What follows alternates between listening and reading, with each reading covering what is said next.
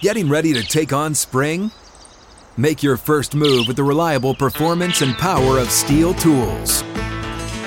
From hedge trimmers and mowers to string trimmers and more, right now you can save $20 on the STIHL MS162 or MS170 chainsaw. Real STIHL. Offer valid through June 30th, 2024. See participating retailer for details. Live from the 6th and Peabody studio and across the Outkick network. This is Outkick 360 with Jonathan Hutton, Chad Withrow, and Paul Kuharsky. We are back on Outkick 360 across the Outkick network, live from our 6th and Peabody studios, downtown Nashville. Ole Smoky Moonshine, Yeehaw Beer, big show. Already been a big show, but a big one ahead. David Cutcliffe will join us in about an hour and 20 minutes.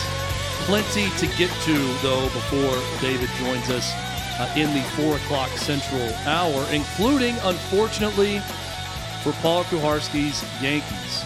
Nine unanswered runs by the Red Sox last night as they split the series with the Yankees, two games apiece. Given that the Yankees are close to 40 games over 500 right now, and we're before the All Star break, even splitting a four game series with the Yankees apparently is a huge feat.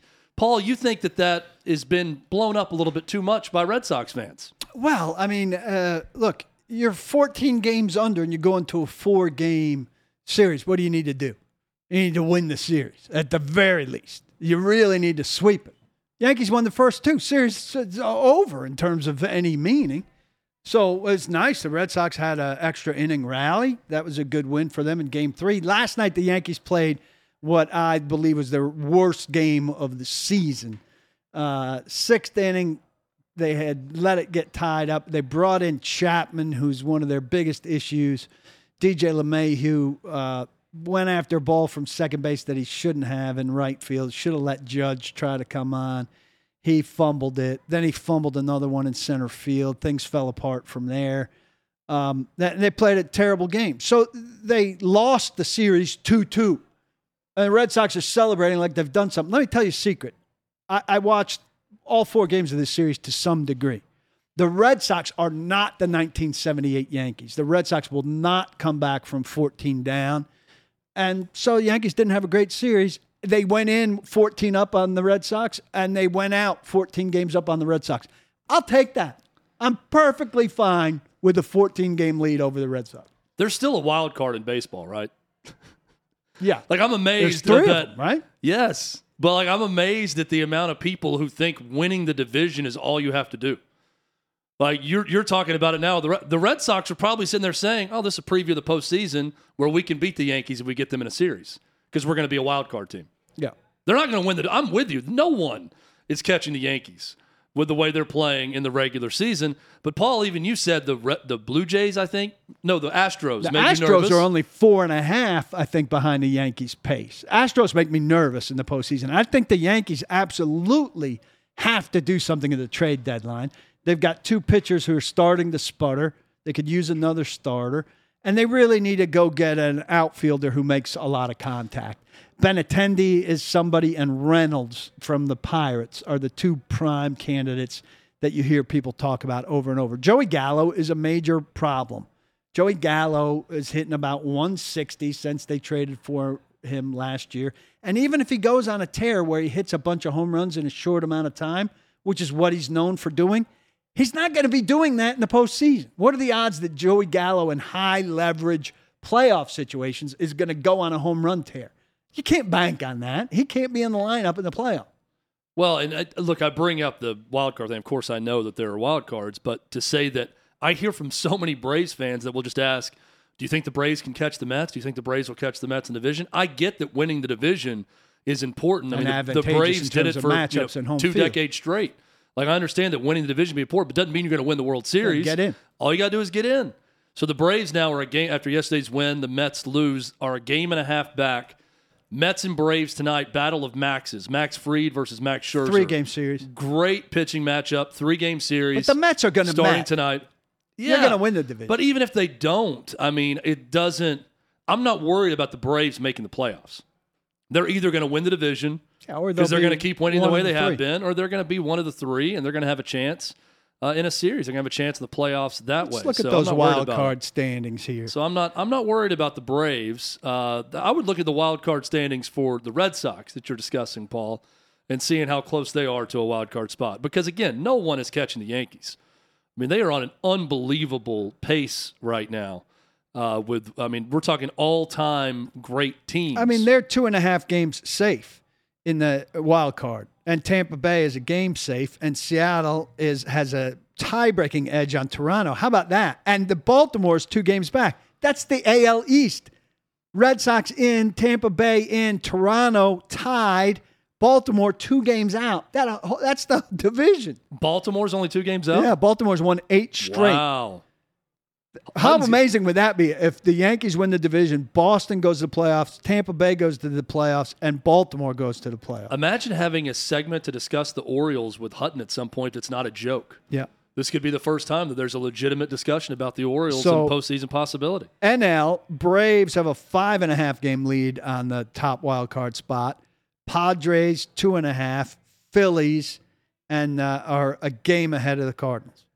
Yeah, not worried. So you'd about be the sending three out of your division. Not worried about the Phillies. Padres, from a roster standpoint, worries me.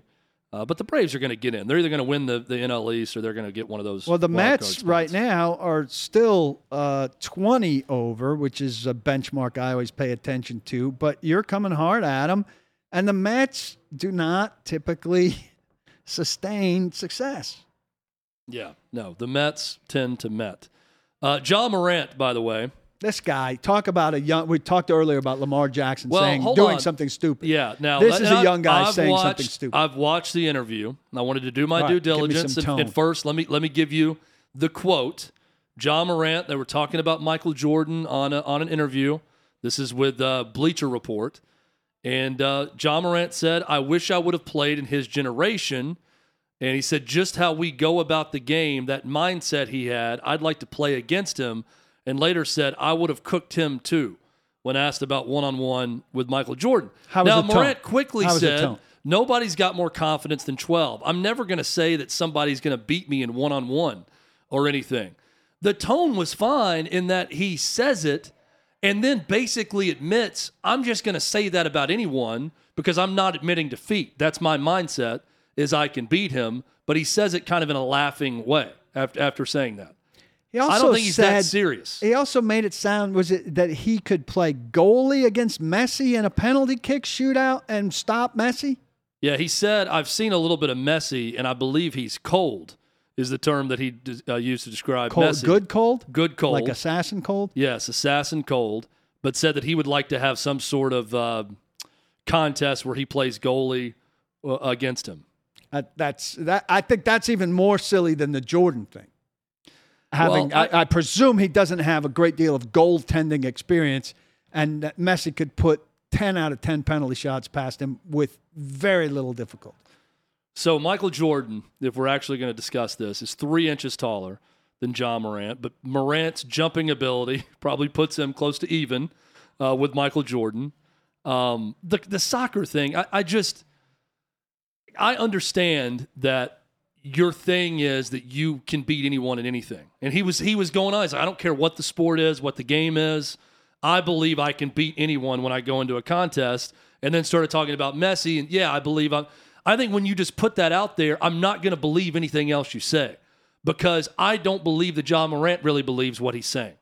That's just his thing. I'm going to say I can beat anyone no matter the sport.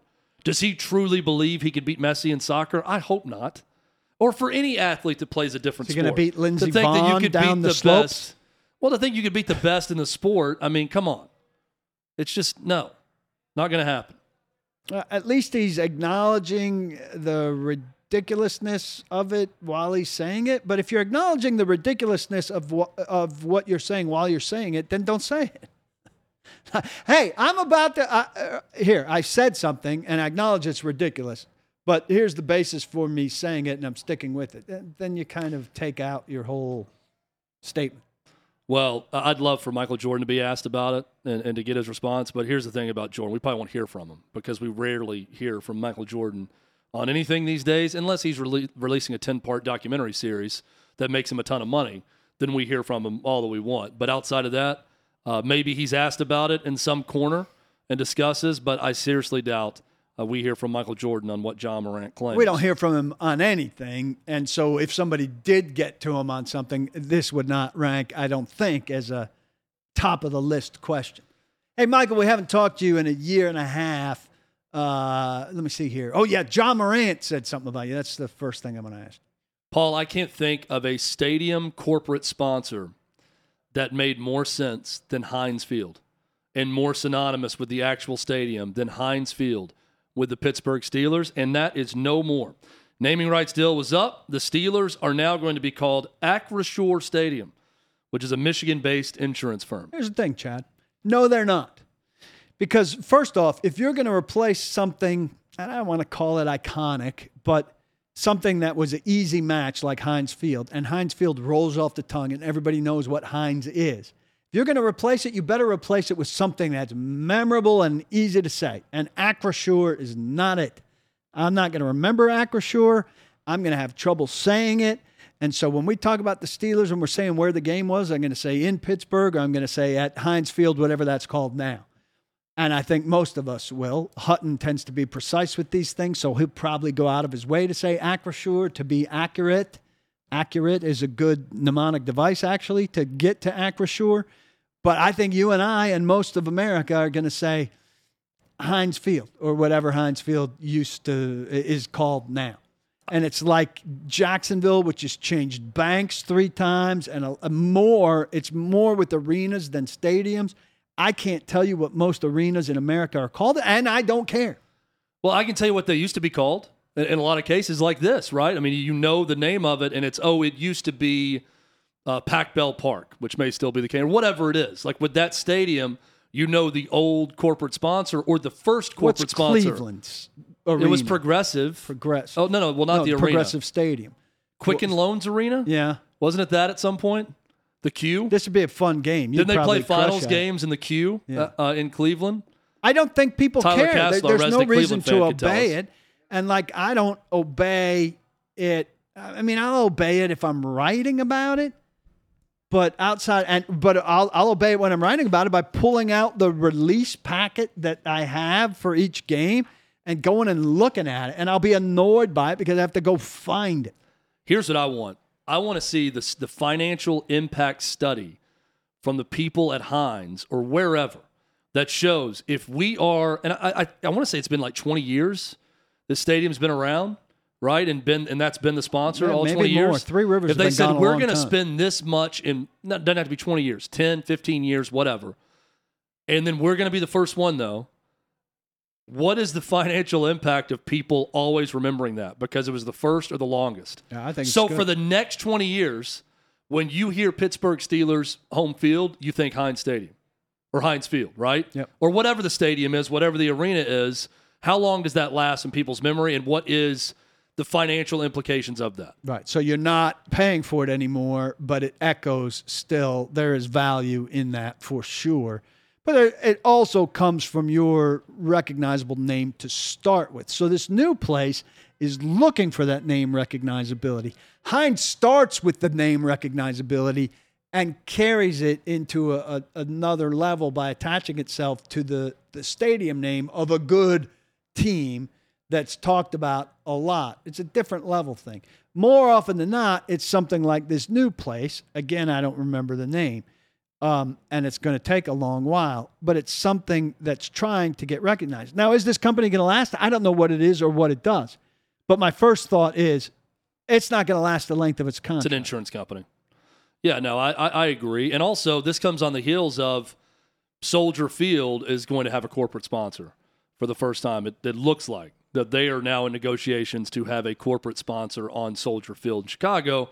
That's another staple that's way longer, going further back than Heinz Field. And look, I get it. I mean, eh, making no money off of something called Soldier Field, it's a it's a nice res- respectful thing, Soldier Field, but it's not even a specific name. You're not taking like Jack Murphy Stadium in San Diego was a tribute to a sports writer in San Diego. When they put a sponsorship name on it, it it hurt to take a guy's name off it because it was a monument to that guy. But you understood like you're falling behind everybody else when everybody's got sponsorship money coming in and you don't. But Soldier Field isn't even named after some, you know, it's a theme. It's not a, a but name. it's just there's something about Heinz Field that both rolled off the tongue and it felt like it was just destined to always be that name and forever be that name. It's a good partnership. There's not many corporate business sponsorships with venues that I can say the same about.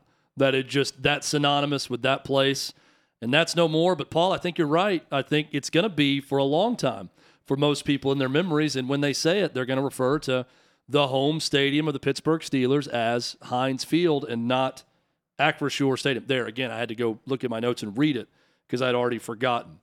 Um, people aren't going to forget about the NFL. They're certainly not going to forget about how to view the NFL. Roger Goodell recently confirmed that NFL Sunday Ticket is moving to a streaming service. We'll discuss the implications of that and where we think the Sunday Ticket for the NFL should land. That's coming up next. This is Outkick 360. You ready? Showtime. On May 3rd, summer starts with The Fall Guy. Let's do it later. Let's drink a spicy margarita. Make some bad decisions. Yes. Audiences are falling in love with the most entertaining film of the year. Fall guy. Fall Guy. Fall guy. That's what the poster said. See Ryan Gosling and Emily Blunt in the movie critics say exists to make you happy. Trying to make it out? Nope. Because I don't either. It's not what I'm into right now. What are you into? Talking. Yeah. The Fall Guy. Only in theaters May 3rd. Rated PG 13. Outkick 360 rolling right along here on a Monday afternoon. I'm Chad Withrow alongside Paul Kuharsky across the Outkick network and broadcasting live from our 6th and Peabody studio downtown Nashville with Ole Smoky Moonshine and Yeehaw Beer. Big statement coming from Roger Goodell where he did an interview with CNBC and he said, quote, I clearly believe we'll be moving to a streaming service with Sunday Ticket. So news comes down late last week that contract is up with DirecTV. By the way, DirecTV had NFL Sunday Ticket since 1994 uh, when DirecTV started, which I didn't realize it had been that long. Uh, but their partnership with DirecTV is done. And now Roger Goodell saying that NFL Sunday Ticket, the ability to watch every game, will move to a streaming service. And this also comes when he was talking about NFL Plus, which is going to be um, in a, the NFL's own streaming service that we've discussed a, a lot about, but basically is going to give you more, you know, radio options, podcast opportunities, some different things for the NFL for your specific team. But Paul, the big news here is no more DirecTV, now a streaming service for NFL Sunday Ticket, and the question remains just which streaming service. Yeah, I don't really understand announcing this when it's not done. I mean, I, I guess you announced that you're My done first with thought is DirecTV. it is done, and he just can't say it yet with someone. And let me go ahead and, and throw out a guess on who it is. I think it's Disney Plus. I think Disney's affiliation with ESPN, with the NFL. I think Sunday Ticket's moving to Disney Plus. Just a guess on my end, but he's apparently talking to Amazon, um, Apple TV. When I say he, I'm saying the NFL. Roger Goodell. Apple, Disney, Amazon Prime believed to be the leaders to land Sunday Ticket. Well, I mean, that's what three fifths of the streaming services or half. So it doesn't do much to to narrow it down. My my question's kind of about how much value I'm going to look for these numbers that we talked about, but how much value did it bring DirecTV? Because DirecTV lost money in order to spend enough money, huge money, to get uh, Sunday ticket. So it spent huge money to get Sunday ticket. Most people, or a large percentage of people, got DirecTV, got DirecTV to watch their home team out of market. Now those people are going to bail on DirecTV and go get whatever the streaming service is. It's going to be an add-on as opposed to their main TV thing. But was it worth it for Direct Ticket uh, for for DirecTV For to Sunday Ticket? to to for, to do it? Well, they did it. I mean, since 1994. So I'm guessing it was worth it for a while, and eventually, I guess, was not worth it for them. Um, friend of mine said AT&T, which owns DirecTV, right? AT&T is getting out of the satellite business basically, spinning off DirecTV. Spent $48.5 billion to acquire DirecTV. Got rid of it for $7.6 billion. Huge loss. They're all in on streaming now.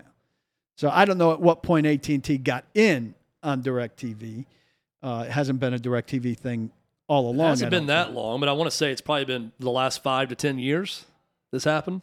So is that worth it to take on? We ask this a lot. There, there are other uh, network partners that take on the NFL at a loss in order to promote the rest of their product. Their inventory. Well, they're all just trying to break even on ad sales. If they do that, they've done a great job. It's all about because having they can the promote brand. the rest of their. well, and it spins off into all the murder she wrote in sixty Yeah, minutes. Absolutely. So, full disclosure, I've been a DirecTV subscriber ever since I've had a television. And you're I've not, not an out of market fan. I have not once purchased Sunday Ticket through DirecTV. so you're the exception. It has nothing to do with. Sunday Ticket. I'm way more inclined to spend it on a streaming service. Why? If the price is the same, because it's going to be an added price on the streaming service, I'm guessing. That's going to have Sunday Ticket the ability to watch every game, right? But psychologically, I pay so much for DirecTV that spending the, what is it, a 100 bucks for the season? I don't know the exact price, but whatever it was for the I think year it's more like two or three. two or three hundred. I, I just I don't want to spend that much more when I'm already spending that much, even if it costs the same to add on to that to a streaming service. But you don't need it. You're watching Titans in market most often in the early Sunday slot. And then what do you watch? Do you watch Red Zone? I don't know anyone that needs it, other than Well, if you're you an out of town if fan. you're an out of town Yeah. fan of of a. But a now team. you can can't you do that on NFL Plus? no. No? I think NFL Plus is being way oversold as to what's available on there. I thought you could get like one out of market game, one team on NFL Plus, but not all of them. Maybe maybe I'm wrong. I'm not sure about that. The, at last report, I, I think I did a Fox News rundown item on NFL Plus when the first thing came out about NFL Plus. It didn't sound like there was going to be a lot on it. Extra stuff no, from it's- team it's not a lot. websites and, and whatever. It sounded crappy. Um, Jay Carey on the YouTube chat says DirecTV would always give you the Sunday ticket for free if you would call in and complain or re up for another contract with your service. I, I never tried that trick. Usually it was just like a, a discount. They would But give again, you what's HBO your and something what's your watching habit outside of the Titans window? You would watch a full game that's on CBS or Fox I in mean, I- Nashville, or you would watch a red zone kind of thing. I'm like most of America. I'm I'm watching. I'm not going to a sports bar to watch on Sundays. I'm watching whatever the national offering is. You know, I'm watching whether that be early or late outside of the Titans window. So a lot of Cowboys, a lot of Packers, a lot Yeah, of, and, and I'm watching Sunday Night Football. Yeah. You know, so I'm watching national games outside of that, and I'm flipping back and forth to whatever game's up against, you know, the, the Titans or whoever I'm watching. And I think a lot of people are like that.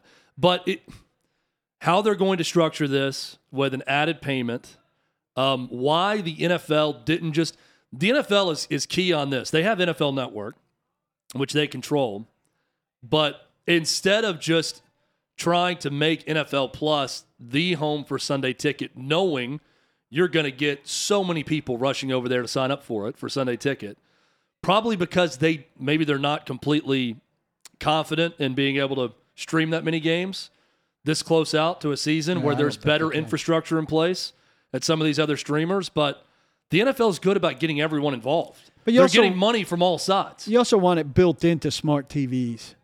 Um, and NFL Plus isn't going to be built into smart TVs. You got to be on a a mainline streaming network, so to speak. Do you have a preference for where this goes? Just personally, from what streaming services you go to? You said it's three fifths, but there's more than I mean, there's Hulu, there's Netflix, there's Paramount Plus. There's a lot of other places that are big enough now that it could have gone to, but they're not in the game for this. I don't like the way Paramount Plus has or slash doesn't have uh fast its scrubbing feature isn't good. Like I don't like Paramount Plus because if you fast forward, it doesn't show you what you're fast forwarding. You know, it just kind of goes dark and then uh, and or freezes on what you're on, and then when you hit play, it resumes where it resumes. I don't like that feature, so I wouldn't want it on Paramount Plus, which it's not going to happen because that's CBS, right? Yeah, but I mean, if CBS wanted to pay more, you know, it's all in the same family. They already have the NFL, they have the AFC package, they could pay more to get Sunday ticket. Interesting to me though that they're completely left out of the discussion with yeah, this. because CBS has its deal. But also look at the three companies that are involved: Apple, Amazon, Disney. Three pretty big money generating companies, and those are the three that are discussing this. Well, I would like, I'm thinking either Amazon, I, I don't care personally because I'm not going to have it, but for the sake of people, Apple or Amazon, because they're going to have experience at it already. And I, again, say they're going to have problems with this. I don't know that the tech is up for it yet because the streaming game that they did on a Sunday morning from London was bad. And I I think you want to be with somebody that's going to be doing it. So Apple's going to be doing it for MLS. Uh, Amazon's going to be doing it for Thursday night. And I think you better be with somebody that's going to be able to uh, go all in on the tech and handle. I, Chad, let's mark this down, uh, guys, this video, because we're going to be playing it back. I, on, on July 11th, I'm saying the tech is going to be bad and people are going to be bitching about it. And it's going to be too far behind live action. The tweets are going to be ahead of the games, and people are going to be pissed off. And I should uh, clarify 2023. I, I read the timing wrong. It'll be the start of 2023. But again, this is the NFL saying we would rather partner with huge media company A, B, or C as opposed to doing it ourselves and the ability to own it and charge the rights fees ourselves for Sunday. Well, Amazon will have a season of experience doing NFL. And uh, if this MLS deal is for the upcoming season, Apple will have a season of, of MLS experience. Well, the I mean, obviously, NFL moving to streaming services is huge business, a huge deal. I, I'm with you on the MLS deal with Apple TV is one to follow, simply because how is that volume going to be handled? A of lot games? of volume. Because that's a lot of Simultaneous games, and it, but it's going to be a nice blueprint, good or bad, for what can happen with future NHL negotiations with these streamers, NBA, other sports with high volume. Right now, Apple TV, and I watch it, it's fine. There's no issues when I watch the two Friday night games that they carry on Apple TV. Um, but what happens when the Dodgers go exclusively to Apple TV? I'm just throwing out hypotheticals. you ever watch it? But you have more volume of more games. You, when you've watched those baseball games, have you ever watched it against a live scoring app? No, that's a good. That's a good question. Next time you do, See next time you end up on one, see how far off it is. I'm very curious about that. I think that's going to cause a problem. 14 seconds, you're saying? 14 seconds difference. I'm telling you, that 14 seconds for people that are live betting situations and stuff or following Twitter live, that's a play for a high speed offense. I mean, if UT were on there, that's a play and a half. I'm amazed at how quickly the ability to bet on something live goes away when there's activity in that game. Like you're trying to money line bet in a baseball game and a double is taking place and, it shuts down. Everything changes. Then five seconds later, it'll be back up with different odds. Always- 14 always seconds. It's 14 seconds right now. If they're playing a, a one o'clock Eastern window with seven games in it, I'm betting it's going to be more than 14 seconds. Or they're a lot better than I, a lot better equipped than I think they are. Paul, longtime friend of the show, Matthew Berry, fantasy football expert at ESPN, after 15 years at ESPN, has announced that he is leaving the company. No details yet on where he's headed, but we all believe it's to a sports Yeah, I'll tell book. you where he's headed. He's headed to a sports book, and this is big in that we thought, or I thought, but it, I, I think a lot of people thought that Schefter, when his deal was up, was going to go somewhere, or one of these other uh, Shams Charania, Woj, one of these big news breaking guys was going to go to a betting service, and they haven't.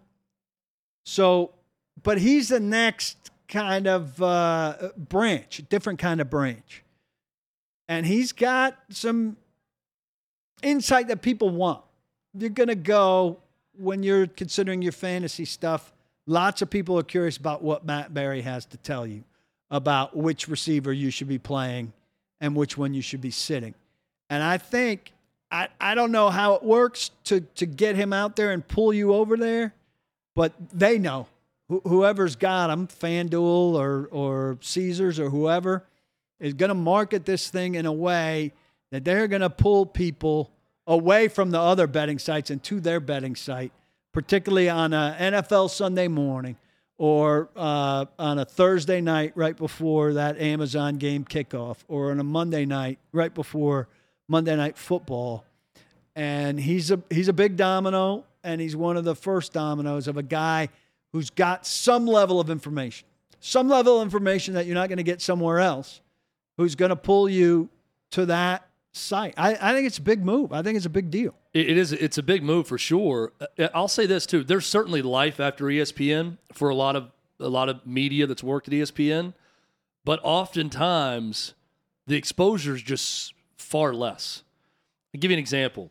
Trey Wingo, I still follow on social media. Uh, I don't know what he does. Was it Caesars? I think Caesars. He's with now. he's an ambassador. Yeah, I, just don't. I don't see. This may be by design, but I don't see him as much. I don't. You know, there's not as much visibility. Matthew Berry, you always saw him on ESPN daily across different shows. So if you're at the airport and ESPN, un ESPN happens to be on, you might catch Matthew Berry out of the corner of your eye. I'm still going to follow Matthew Berry on Twitter and see what he's up to. But the visibility for a lot of these media members goes way down when they leave. FanDuel in particular, Lisa Kerney is pretty visible to me still in terms of little snippets. And all of her stuff is just like come see shows that I don't watch. But I think Matthew Berry, if he's saying, hey, I can tell you who to start tonight in the Commanders versus uh, the Cowboys game. Um, and and when you're watching it, it's got all kinds of buttons to bring you to bet there. Uh, I, I think that's probably a, a worthwhile investment for whichever site he's winding up at. I, by the way, hate that everything now comes with a departure announcement and then weeks later an arrival announcement. Didn't there used to be a time where you left somewhere for somewhere? Yes. I'm leaving ESPN to take a job at Fox.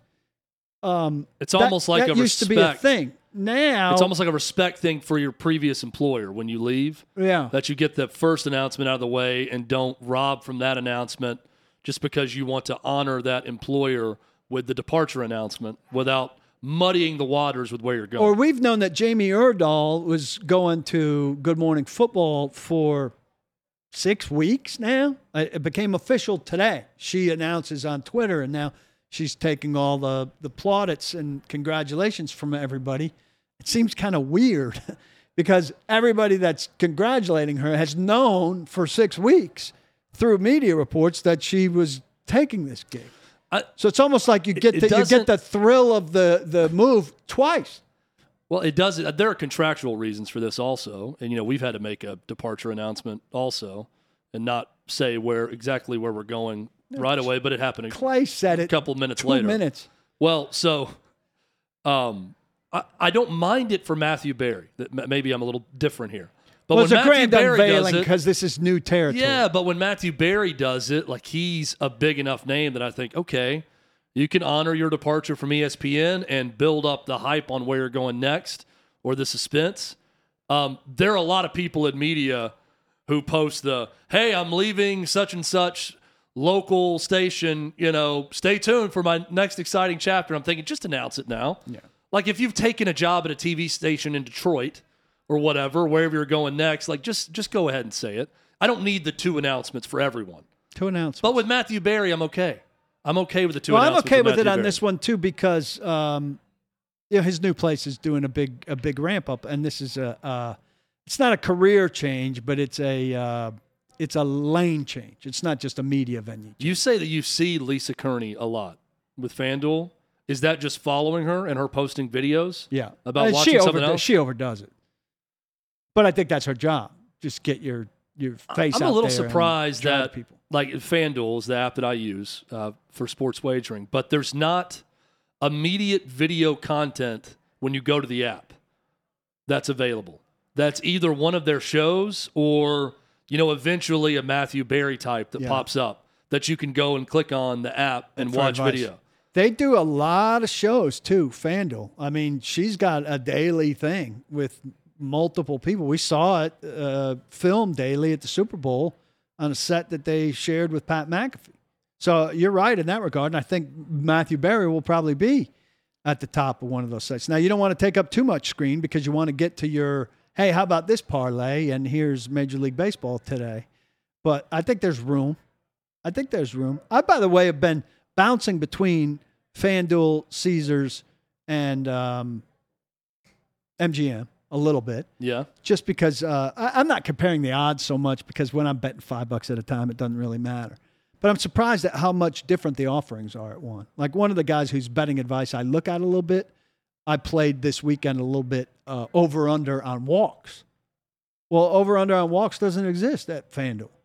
I looked and looked and looked and I couldn't find it. I looked and looked and looked at MGM and I couldn't find it. I went to Caesars and there it was. So this weekend I laid a couple five dollar bets on over under walks at Caesars, and of course I won two, lost one on all all the parlays I did. But over under walks is something interesting because it's low. Everything's like one and a half for starters. I feel like everybody walks more than one and a half. Yeah. guy. We need resident uh, our resident show baseball prop bet expert Jacob Swanson to get back on the case and give us some strikeout props. Swanson, I want you on walks. When we started this show, he was big on strikeout props, and he just disappeared from that game. Swanson, we're going all walks now. Which leads me to believe that he He's- lost He's big. giving me a thumbs up. I think he lost big and then just gave up on it. But Jacob doesn't strike me as the type of guy who loses and quits. No. I feel like He's he goes fighter. in, he, he dives deeper. He's a fighter. He loses a little bit, and he, that's not going to deter him. He's gonna he's gonna dive deeper. Chad, we're done with K's. We're all about Walks now. BBs. That's the, that's the future. Uh, the future is betting on Future- the walks in baseball. walks. America's favorite pastime is watching great athletes suck at golf, and that happened again this weekend with the pro am in Lake Tahoe. We'll discuss Some actors in there, when we return. Uh, Yes, any famous person sucking at golf is something that America loves to watch. That's coming up next. This is Outkick 360. Get ready for the greatest roast of all time the Roast of Tom Brady, a Netflix live event happening May 5th. Hosted by Kevin Hart, the seven time world champion gets his cleats held to the fire by famous friends and frenemies on an unforgettable night where everything is fair game. Tune in on May 5th at 5 p.m. Pacific time for the Roast of Tom Brady, live only on Netflix. It's always great when you can turn the TV on and ask yourself, Am I a better golfer than this person currently playing golf on television? I'm Chad Withrow alongside Paul Kuharsky. This is Outkick 360. That's exactly what happens every year at the uh, Celebrity Pro Am in Lake Tahoe, the American Century Championship. Can guarantee most of you are probably not as good as the winner or the, some of the top finishers.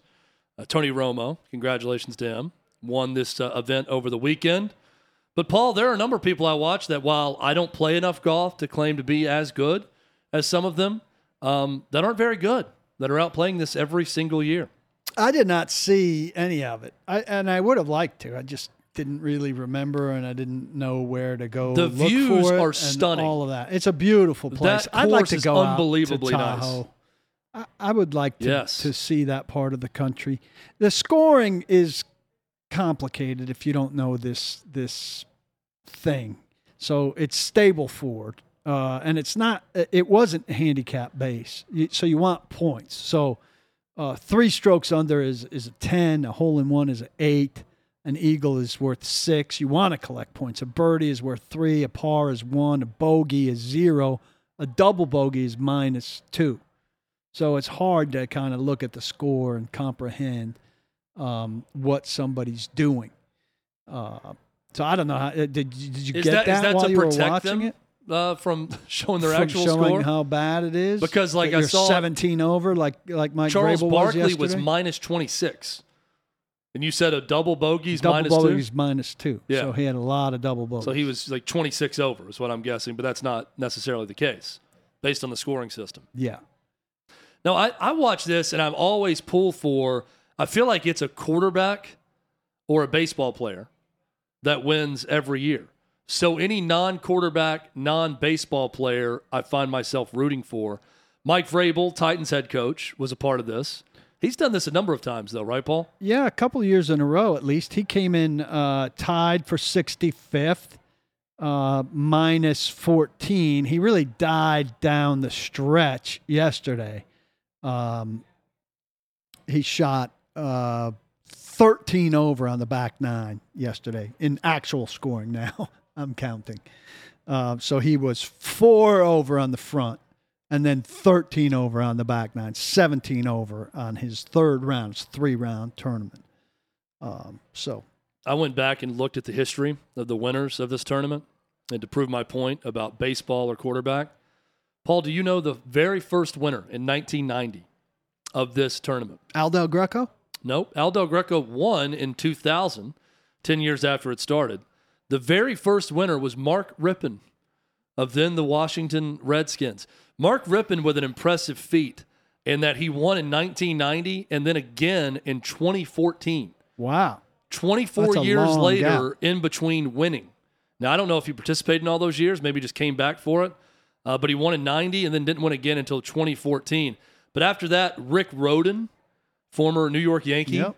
player, won a bunch of them. Dan Quinn, who I've never heard of, who was an NHL player, won a bunch of these tournaments. Billy Joe Tolliver, Al Del Greco, Mario Lemieux won one of them. Chris Chandler was a champion. Um, Dan Quinn also had uh, many years in between winning the title. Last three winners Tony Romo this year, Vinny Del Negro in 2021, former San Antonio Spur NBA player, Mardy Fish, professional tennis player in 2020, and then Romo in 2018 and 2019. And before that, it was Mark Mulder, the ex Major League Baseball pitcher, three consecutive years 2015, 16, 17, and then Rypien before that. So I say all this to say it's typically a quarterback or baseball player Here's, that's winning the title. Here's how I like to look at it from the bottom up. yes. Robert Griffin III lost by 17 points. He was the worst. Dylan Dreyer, By the way, which further that is. confirms that he wants to be in the NFL again because he's spending more time working out to be an NFL quarterback again and not golfing. Continue. Dylan, Dylan Dreyer, I don't know who that is. John O'Hurley, I'm not positive who that is. Kathryn Tappen, The Miz, The Miz. Anthony Anderson, Colin Jost, Larry the Cable Guy. John O'Hurley, by the way, is uh, J. Peterman from Seinfeld. Oh, okay. And uh, Demarcus Ware. Those guys were bringing up the bottom. Steve Young, a quarterback, 76th. Charles Barkley. Charles Barkley beat Steve Young. And your uh, quarterbacks are good. Dylan Dreyer is uh, a, a, meteorologist on the Today Show. I knew I knew that name from somewhere. Yes, a uh, a female. And Miles Teller, not very good. Tied for 70th.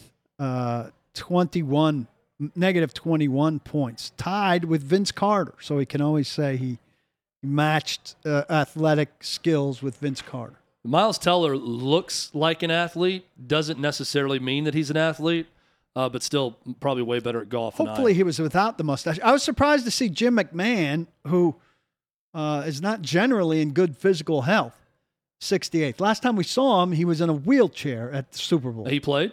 He 68. played, came in 68th. Nice, good for him. Tied with Marcus, uh, uh, uh, no, two points better than Marcus Allen. And uh, one point behind Seth Curry. It's not bad. Steph or Seth? Seth, sorry. Okay. Steph's a very good golfer, too. Um, speaking of Miles Teller, he had that interview where he said that Tom Cruise had spoken to him about the possibility of a sequel to Top Gun. And he said, you know, that's going to be Tom's decision solely, but we'll all come back if asked to do it. But he also joked, he said, you know, but I am going to have my representation point out the fact that the only billion dollar movie Tom Cruise ever made was the one he did with me. So we're going to have to negotiate to get more money on Is that. this the highest grossing film of all time? No, not of all time, but it's the highest grossing film of Tom Cruise's career. What is the highest grossing film of all time? It's a great question. Avengers. Which one? Endgame part two or one? The second, yeah. And what kind of money did that make? It's really sad that a, a movie that's not very good, quite honestly, all time, I- all made these that much Marvel money. movies look like crap to me. Yeah, it's not. It's it's this not a new great Thor one. one. which I was, had to suffer through the preview of at the two movies I recently went to in my much heralded return to the movie theater, for Minions and for uh, Maverick. It looks absolutely atrocious. I mean, Davey saw it last night. Thumbs up or thumbs down? Thumbs up. But it's like a you, you Got like another it too, Corey. over here. Corey liked it also. It, I, I don't I know th- if it's. I- it- what that tells me is you both have bad. well, taste. is it trying to be a comedy? Like it looks like a comedy, right? It Like, I- looks, I, don't it know. looks like a parody of a comedy. Yeah. Difficult to figure out what exactly is going on there. Much like Westbrook, also difficult to figure out. Uh, not difficult to figure out that Josh Heupel is on a tear right now. We'll talk about Tennessee football recruiting and how they're one of the hottest teams in the country when we come back. This is Outkick 360.